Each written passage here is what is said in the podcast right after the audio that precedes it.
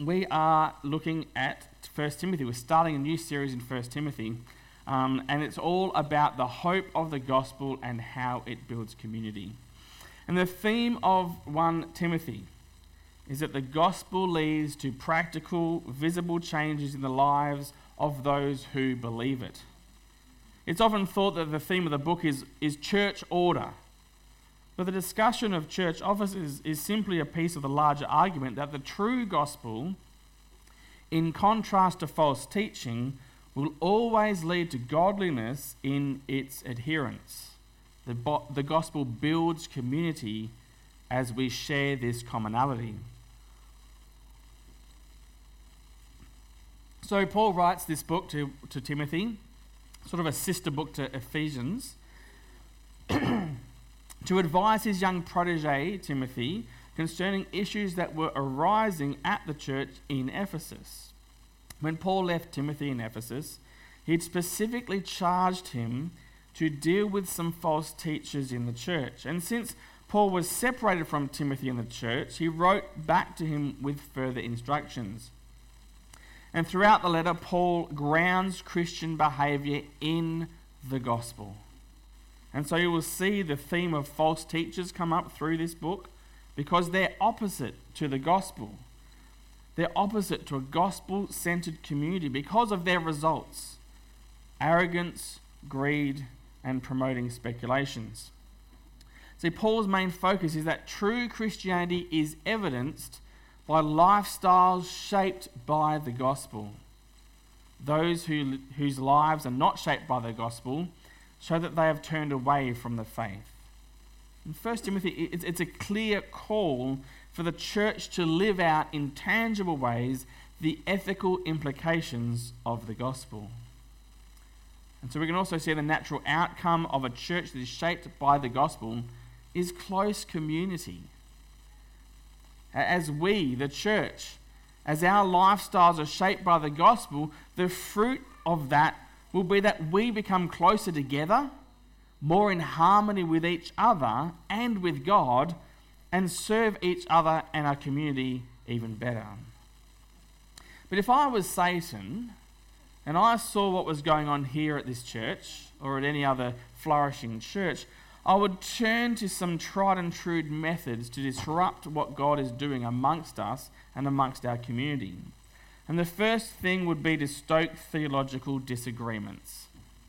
1 Timothy chapter 1 verses 3 to 7 says, I urged you when I was going to Macedonia, remain at Ephesus so that you may charge certain persons not to teach different doctrine nor to devote themselves to myths and endless genealogies, which promote speculation rather than stewardship from God that is by faith.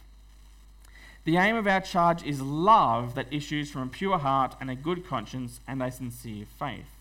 Certain persons, by swerving from these, have wandered away into vain discussion, desiring to be teachers of the law without understanding either what they are saying or the things about which they make confident assertions. Now, Paul doesn't go into great details about the particulars of the false teaching. But what we can see here is that they are distractions from the true substance of the Christian faith. Paul is basically saying this keep the main thing the main thing. Don't get tied up with little differences in belief, little theological preferences. Don't make those things more important than what they are. Like, if you read the Gospels, did you know that there are two genealogies of Jesus in the New Testament? And did you know that they're not the same? now, some people, when they look at this, they go, hold on, how could that be right? There's, there's two of them. Like, then they're different.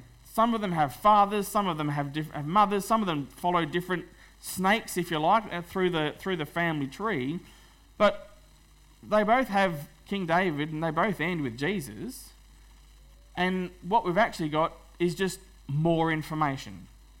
So it's not like one's right, one's wrong, some are better, some are worse. It's just we've got more information. Now, for some people, things like this become massive issues and stumbling blocks, or they become so fixated on differences in theology that they become all consumed by them and begin endless discussions and debate and that's all they talk about. Have you met like have you met people like this? Who they just want to debate the, the nuances of the finer points of details of theology.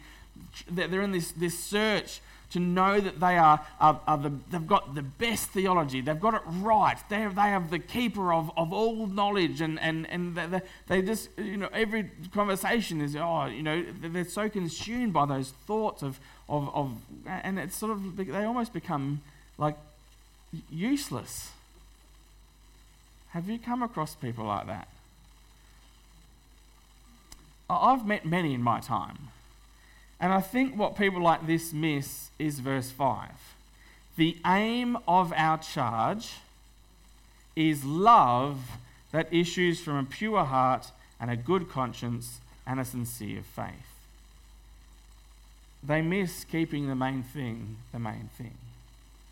And they get so distracted by these theological differences, they spend all their time thinking about these things, discussing these things, consumed by these things, that they never share the hope that they have in the gospel with anyone else. They never share the love of God that underpins their hope. The aim of Paul's teaching, the why behind it, is love. That's the main thing. The reason Paul trained up Timothy, love. The reason he taught the church the gospel and how it applies to a Christian's life? Love. The reason we today continue to preach the gospel and how it applies to a Christian's life? Love. Love is the guiding force behind the gospel. Whereas false teaching results in meaningless speculation, proper teaching, solid teaching of the gospel results in practical good behavior rooted in love it results in fruit rooted in love. So, what is this fruit that is rooted in love? Well, the fruit comes in each believer who keeps the main thing the main thing, and the believer who allows the Holy Spirit to work within you. That love comes from internal spirit work changes that this passage gives us three of. First of all, is a pure heart, rather than one filled with sinful desires. Have you ever had a moment of doubt in your life about your salvation? Have you ever wondered, how do I know that I am saved? Well, I think that a pure heart is the fruit of God's love at work in your life. Is your general disposition in life and the actions you take from that disposition one of purity, or is it filled with sinful desires and sinful outcomes? Now, we all sin. No, not one of us is without sin. And if you think you're doing well, then you might be sinful in that thought because of pride. So we all sin. But sin is not what characterizes the life of a Christian. Yes, we're all tempted and at times give in to temptation and sin. However, as Christians, our life is marked by the disposition towards purity and not towards sin our life is oriented towards purity, not oriented towards sin. Every single, single time we stand against temptation and we choose not to sin, that is the fruit of God's love being displayed in our life as we display a pure heart rather than one that is filled with sinful desires. A Christian doesn't desire sin. The human condition is such that we orient our lives towards that which we desire. We see this playing out in many different spheres of life. You know, when I finished school at 18, I, one of my desires was to build a career that could pay well to support my family. So I began working as a buyer's assistant for a retail store I was working in the shops for. So I expended time and energy towards that desire and quickly rose through the roles to become a buyer. And whilst I rose through the roles to get as far as I could as quickly as I could, the pay didn't match my desire. So I moved on after three or four years uh, to a role that paid better. And we all do this. We all expend energy, time, and resources. We all orient our lives towards that which we desire. We see this play out often in the negative spheres of life as well, when people are trapped by addiction or abuse. But for Christians, we often see the fruit bear out in positive ways as our desires align with the heart of God for us, as we display a pure heart rather than one filled with sinful desires. The second fruit is a good conscience rather than one laden with guilt. When we keep the main thing the main thing, love bears out in its followers of Jesus through a good conscience. Have you ever said or thought about someone and, and, and you've observed what they've been doing or something, and, and you go, How on earth could they ever sleep at night? How, who's thought that? How on earth could they ever sleep at night? You know, we might say something like that because the blatant dishonesty or immoral behavior of someone else. However, when you have a good conscience, guilt is not something that will keep you up at night because we've got nothing to be guilty for. Yet, if we do something dishonest or immoral towards someone else, our good conscience will not be able to rest until we've dealt with our actions, repented of them, and sought the forgiveness and restoration with those whom we may have hurt. John Calvin wrote, A good conscience, then, is nothing but inward integrity of heart. It's a good quote.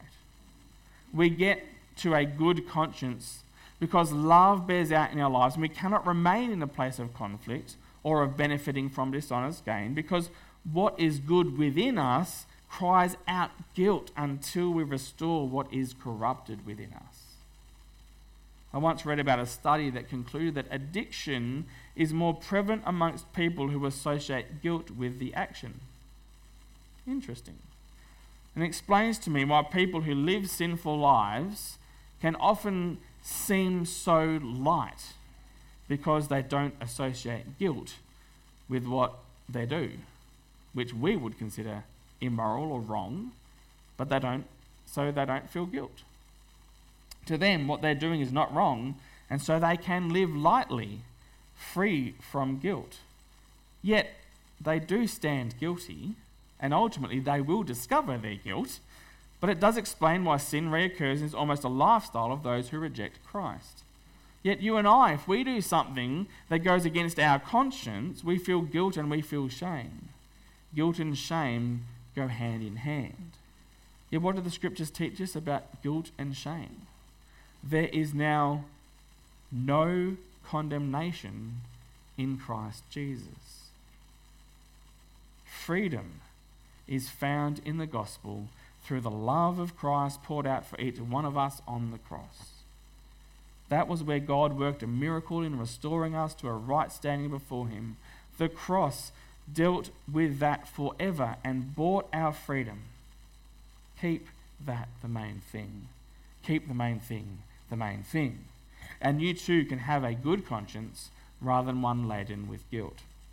The third fruit is a sincere faith rather than pretense and hypocrisy. The definition of the word sincere is free from pretense or deceit, proceeding from genuine feelings. A sincere faith comes from a true and genuine heart. It is not only the desire to believe, but having an ability to truly believe. And when we experience God's love, it builds our faith. A bit like when you water and nourish a tree, it grows and bears fruit. That's what the love of God is for our faith. Now, sincere faith does not mean our faith is perfect. Honest faith includes admitting that we are sinners in need of a Saviour. But it does mean that our lives will be characterized as Christians by our sincere faith rather than pretense and hypocrisy. How often do you hear the charge against the church and against Christians? Oh, you're all a bunch of hypocrites, or you're all pretentious. You all think you're better than everyone else. You've, you've heard that. It happens a lot. Now, this is in part because of a misunderstanding about the church. We, as the church, are all imperfect. But what we have in common is that we know we are imperfect and we know that we need a Saviour. We don't come together as a church to celebrate how good we are. We come in the full understanding that we know we all need help. We're not better than anyone else, but what we do know is that we can't save ourselves. Only the gospel can do that. And so we form community around the gospel, the good news that salvation is assured through faith in Jesus Christ. Sincere faith, not pretense or hypocrisy.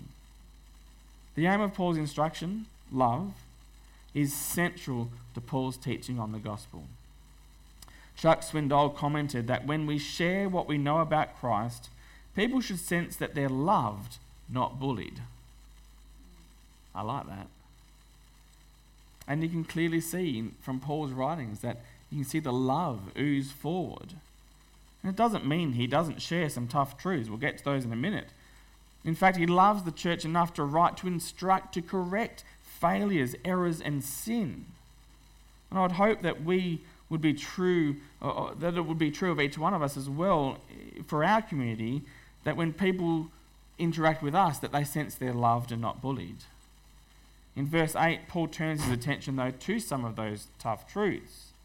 Now we know that the law is good if one uses it lawfully, understanding this, that the law is not laid down for the just, but for the lawless and disobedient, for the ungodly and sinners, for the unholy and profane, for those who strike their fathers and mothers, for murderers, the sexually immoral, men who practice homosexuality, enslavers, liars, perjurers, and whatever else is contrary to sound doctrine, in accordance with the gospel of the glory of the blessed God with which I have been entrusted. So here's an unpopular opinion the law is good. It's an unpopular opinion. The law is good. The Old Testament Mosaic law, or the whole Old Testament, Paul's unclear, but it's all good. Jesus said himself that he didn't come to do away with the law, but he came to fulfill it. And that brings me to point two today don't miss the point. You see, the law is good but only if it's used correctly. What was happening here in the church in Ephesus was that some of the teachers were majoring on the minor. Paul's saying that the law is not given to apply in some mystical way to people who are already righteous, people are already seeking to conform to the law. It is rather given to deal with people who are specifically violating its sanctions and to warn them against specific sins, which he then lists. Laws in general and the Mosaic Law in particular are not made for people who do what is right, but for people who do wrong. It's like holding a mirror up that reflects the error of our ways. And Paul speaks about the disobedient, rebellious individuals who refuse to obey the laws, the irreverent, people who have no regard for and live in opposition to God, the impure, unholy people, worldly people who treat sacred things as common, and the violent, people who have no respect or affection for their own parents, which at its most extreme, Paul equates to murder, to kill people deliberately, the immoral, sexually immoral people who deal perversely with people of the opposite sex, and homosexuals who abuse people of their own sex.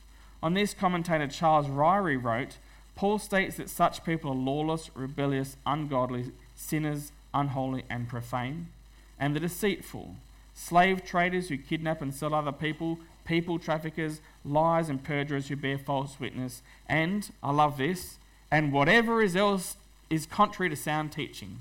And it just like, you know, I can't be bothered listing them all, just everything else that's, that's bad, you know, everything else. And as you go through this list, it, it almost parallels perfectly the Ten Commandments. And at the end, whatever else is contrary to sound teaching, Paul, he basically takes it to the larger gospel that he preached. But what the law does for us is point out that we are all sinners in need of a Saviour. Paul mentions transgressions in pairs, beginning with the lesser and then stating the extreme. And like Jesus said as well, equating your heart attitude with actually committing the sin. But what Paul's point in this passage is that when you get sidetracked by sin or by falsely understanding the law, you miss the point. And legalism is certainly one thing that can sidetrack people from the main thing. And what I mean by legalism is the expectation that we place on other people to align with our practice and beliefs. God may have guided you to a position that doing a particular thing for you would be unwise and potentially sinful. And so you draw a line in the sand at that point, or just behind it, um, so that you can maintain a good conscience before God. But that line might be in a different place for someone else as God leads and directs them in that area. When we have an expectation that everyone should align with where I draw my line, we're being legalistic and we're probably also going to then be easily distracted from the main thing and miss the point, which is the gospel of the glory of the blessed God with which I, we, have been entrusted. That's what Paul says. You see, the point is the gospel. Paul gives Timothy great encouragement that the point is the gospel, that Christ Jesus came to save sinners. Verse 12 I thank him who has given me strength, Christ Jesus our Lord, because he judged me faithful, appointed, appointing me to his service. Though formerly I was a blasphemer, persecuted, an insolent opponent, but I received mercy because I had acted ignorantly in unbelief, and the grace of our Lord overflowed for me with the faith and love that are in Christ Jesus. The saying is trustworthy and deserving of full acceptance that Christ Jesus came into the world to save sinners, of whom I am the foremost. But I received mercy for this reason, that in me, as the foremost, Jesus Christ might display his perfect patience as an example to those who were to believe in him for eternal life. To the King of ages, immortal, invisible, the only God, be honor and glory forever and ever. Amen. See, Paul knows who he was a blasphemer, a persecutor, insolent, an opponent, ignorant, a non believer, a sinner. God poured out grace his undeserved favor, trust, and love on Paul, even though Paul had poured out blasphemy, persecution, and violence on God by attacking Christians. Faith and love in Paul were the effects of God's grace towards him. And he gave thanks to God through Christ Jesus because he has received God's mercy, God's grace, and God's love we too can give thanks because we have also received those. He says, Christ Jesus came into the world to save sinners, of whom I am the foremost. See, the point is the gospel. You see, we're all in the same position as Paul. We were all once opponents of God. And God was unusually merciful to, to, to Paul because he promised to make the apostle an example of his perfect patience in dealing with sinners. The Lord's greatest enemy became his greatest servant. In the light of Paul's conversion, no one should conclude that your sin is too great for God to forgive. If God could be patient with Paul, who was killing Christians, he can be patient with anyone. Just like Paul, by the grace of the Lord Jesus Christ, by the love of God for us and through his great mercy, Christ died for us, the ungodly, to save us. And that is what we as the church all have in common. This is the hope that we have in the gospel. And this great hope of the gospel is what builds community amongst us, our shared experience. We were once enemies, but we are now family. And so we see the reason that Paul referred to his conversion in this part of his letter was to encourage Timothy to be faithful in the ministry which he'd entrusted to him, the ministry of the gospel. And the fact that God had completely transformed Paul proves that he can do the same for anyone. And this gives hope to everyone who seeks to win people to Christ and to help them grow in Christ. And this charge, well, I believe it's been entrusted to us as it was to Timothy. It's our task at hand to bring the hope of the gospel. In verse 18, Paul writes to Timothy, This charge I entrust to you, Timothy, my child, in accordance with the prophecies previously made about you, that by them you may wage the good warfare, holding faith and a good conscience. By rejecting this, some have made shipwreck of their faith, among whom are Hymenaeus and Alexander, whom I have handed over to Satan that they may learn not to blaspheme. See, Paul charged Timothy to, and entrusted him with the work of the gospel for his community. And he warns against rejecting faith and a good conscience. See, when we reject God, we make a shipwreck of our faith, and the consequences are severe. So, I guess the question for us today how should we engage Paul's instruction to Timothy? Well, I think we are all Timothys. This instruction is on vital importance for every Christian since we are all ministers in Jesus Christ, ministers of Jesus Christ. You are entrusted with the charge to bring the hope of the gospel as you are a minister of Jesus Christ.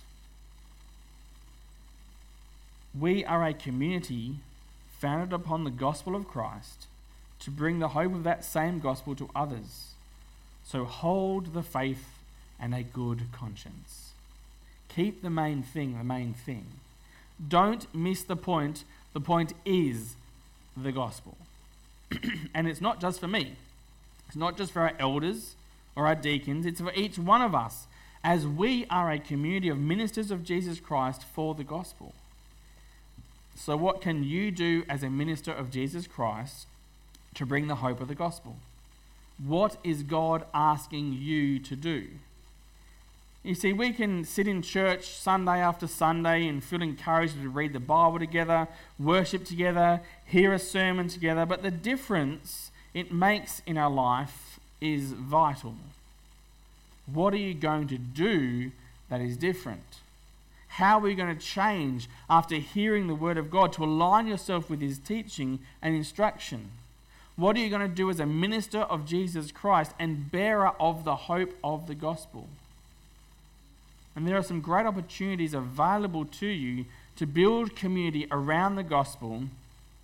And maybe your response today might be to investigate how you might join a team and serve our community. You know, our mainly music team right now are trying to work out how to cater for the massive numbers of families who are looking for what is offered by that team. They need more leaders. And they would ideally love to move to two sessions on a Tuesday to cater for the continued growth and need, but simply don't have enough people on the team to do that. This is a ministry to young families in our community where they hear about Jesus, where kids sing songs about Jesus, and the team, well, they love the families, they love the mums, they love the dads, they love the carers, and, and, and they minister to them in so many different ways. There's a real community that forms amongst those people. And maybe you could consider setting aside your Tuesday and join the Mainly Music team to help reach young families with the love of Christ and to share hope in a practical way to those families? If so, speak to Kathy. She's right there. She's going to stand up right now. and She's going to turn around. For everyone that has not recognized Kathy today, she is here. Go and speak with her. Thank you, Kathy. Our hospitality team needs many more people to help build community around the gospel. It needs leadership and it needs people to be involved in serving others in a practical way to help facilitate relationships and growth amongst us and in our community. Speak to me if you want to be involved. And our final summer fun day is on this Wednesday. Why not come along on Wednesday to be there to serve and connect with our community? To have conversations with people we might not otherwise have contact with and particularly with the weather forecast this week, please pray that any weather happens after 2 p.m., not before. Because showers and a potential thunderstorm are currently part of the weather forecast. And we know that they get it wrong all the time, so they're going to get this wrong too. God's going to give us a wonderful morning. A little bit of rain won't matter because people are getting wet in the water slide anyway. But anyway, um, so um, come along. You know, at the pool this week, we had over a thousand people come through that four hours. And gave away over a thousand sausages as well, which was brilliant, right? But what was the most exciting thing for me was the conversations that I was able to have with people. And one lady I was speaking to said, It would take a lot to restore my faith in the institutional church. But by what you've done for the community here today, you've done it. You've restored my faith in the church. What a massive thing it was for that lady to change her whole disposition towards the church. What a blessing. You never know when you'll have an opportunity as a minister of Jesus Christ to share the hope we have in the gospel. But if you place yourself in more positions to do that, serve in practical ways to facilitate that, God will bring growth and f- bring fruit to the seeds that you are sowing and planting.